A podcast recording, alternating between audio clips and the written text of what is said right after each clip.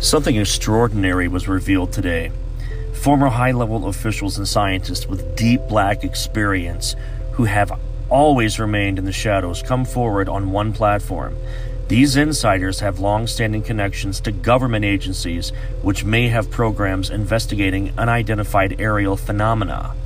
The team includes a 25 year veteran of the CIA's Directorate of Operations, a Lockheed Martin Program Director of Advanced Systems at Skunkworks, and a former Deputy Assistant Secretary of Defense for Intelligence. Today marked the official launch to STARS Academies of Arts and Science, that's TTS AAS, an innovative public benefit corporation which will advance research in unexplained phenomena and develop related technology.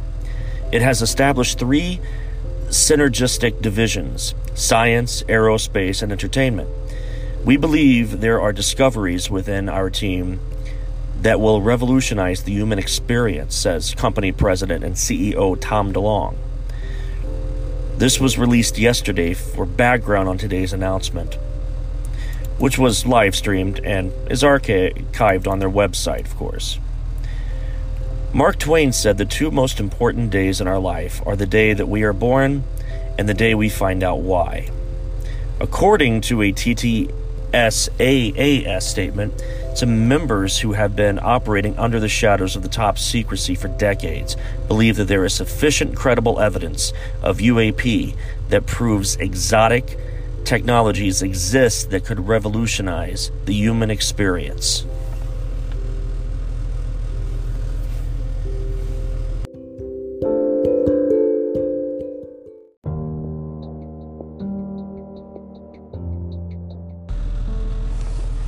War is hell was famously uttered by William Sherman back in 1860.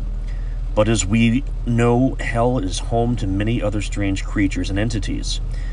When this hell comes to earth, does it attract the attention of evil beings, whom then take advantage of the violence, madness, and horror to carrying out their evil deeds?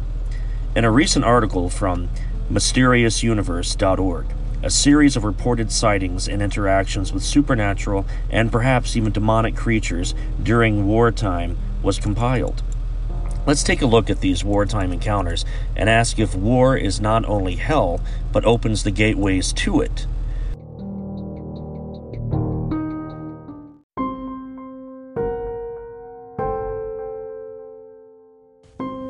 Let's begin in the 2000s and the Afghan War.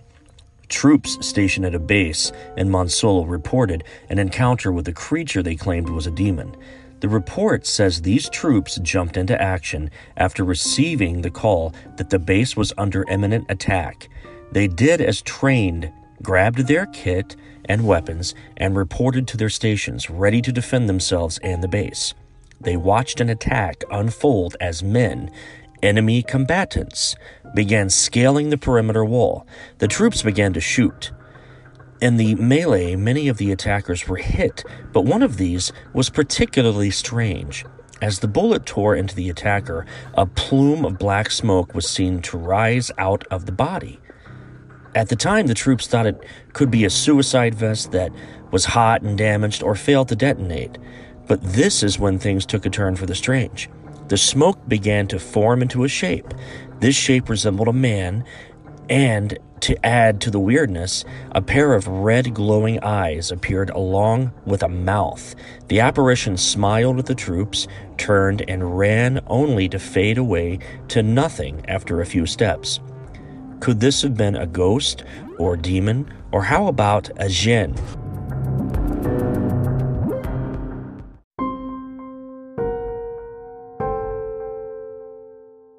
A jinn is a creature commonly found in Middle, Eastern mythology.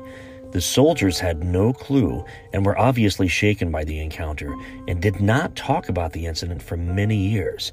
But jinn ghosts or specters are not the only thing to have appeared to troops battling in the Middle East.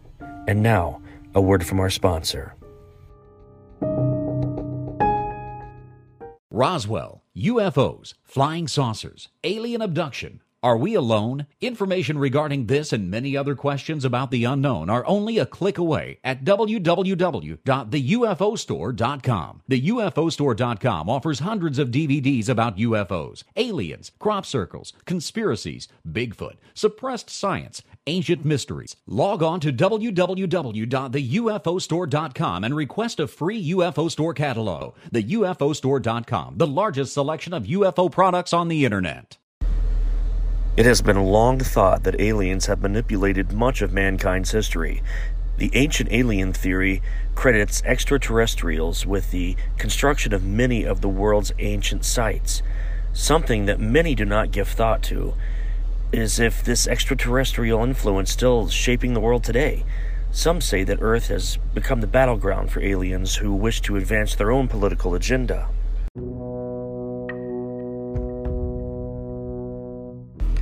The idea of a secret alien race steering the world was highlighted in the UFO Science and Consciousness Conference heard in Johannesburg. This conference, held in South Africa, featured a number of speakers. Laura Eisenhower, talking on mind control, UFOs, the New World Order, and the Illuminati, to James Gilliland and his speech on extraterrestrial contact, one of the most interesting talks given by Michael Tellinger he spoke on the subject of the battle for Earth by dark forces. He went on to explain his idea of the governments of the world being puppets and instruments in a plan to implement the will of a small group of individuals over the world's population. According to the event's organizer, the royal political bloodlines reach back over thousands of years, and these bloodlines can be traced back to the earliest days of civilization. He proposed that the first members of these new powerful families had contact with extraterrestrials here on our planet taking a swipe at the host nation, he said that South African government was one of the most important puppets of this hidden extraterrestrials group.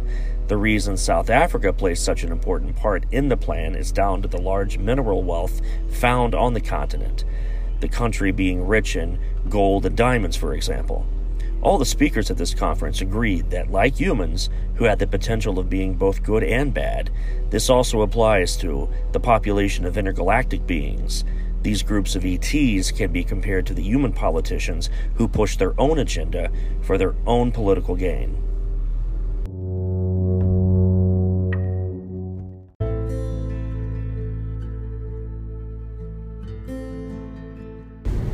I've always been a firm believer in extraterrestrials, alien life forms, whatever you wish to call them.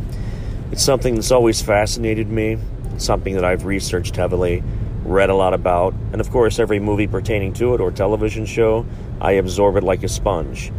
It would be naive for us as a race of beings to believe that we're the only ones that can inhabit a planet in this vast universe.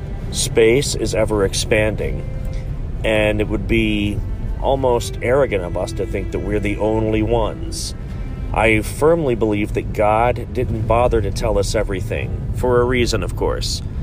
Uh, we can't have the same level of knowledge as Him. We don't deserve it. We're not worthy of it. Uh, if you can refer back to Old Testament times with the Tower of Babel, man thought they could be as smart as God, be as all knowing, and he destroyed that tower and cast the men inhabiting the formation of that tower, the occupants of that land, to four corners of the world, changing their speech, their appearance, their skin tone, uh, therefore prohibiting them from communicating about such projects. So, that in itself would be enough for me to continue onward with my research and investigation into alien life forms and phenomenon.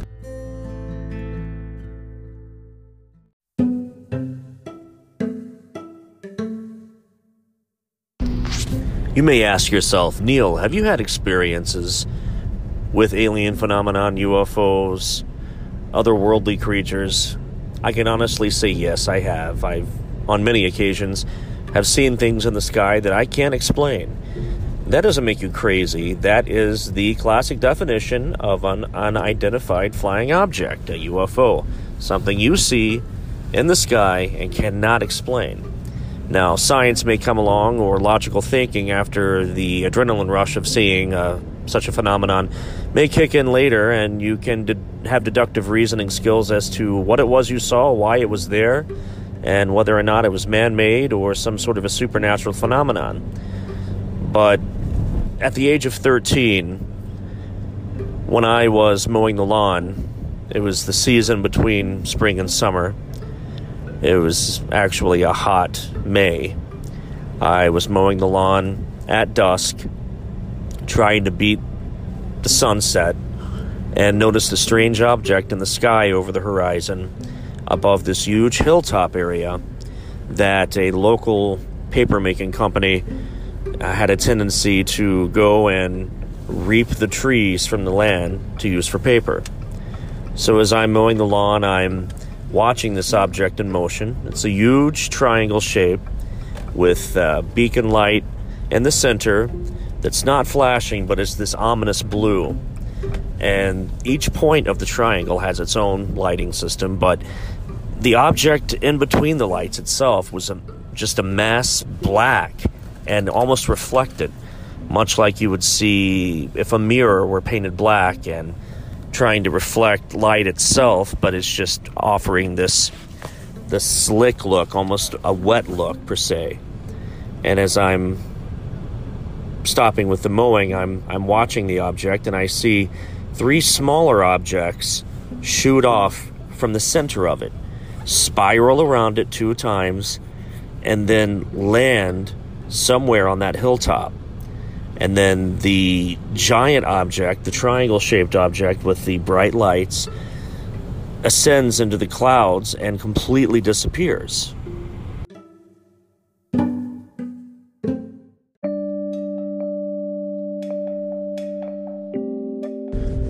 Another really crazy encounter I had one time dealt with an evening after moving into our new home.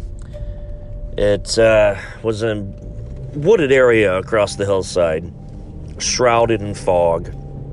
And I'm taking one of our dogs out to go to her, do her evening leisurely stroll and bathroom duty. And as I'm walking up on the bank, I look over that hillside area and see six really long, bright strands of light. Um, there was space in between each bright light, but it, it, was long, looked almost the length of a football field, and it was just hovering there. And as I walked closer over that, close to that hillside, I looked further into the fog and uh, realized that there's nothing around it, nothing above or below it. The fog has completely shrouded that bank, that hillside, and those lights are emitting from it. So I run back to the house, tell my wife what I saw, explained to her that I think the mothership is here.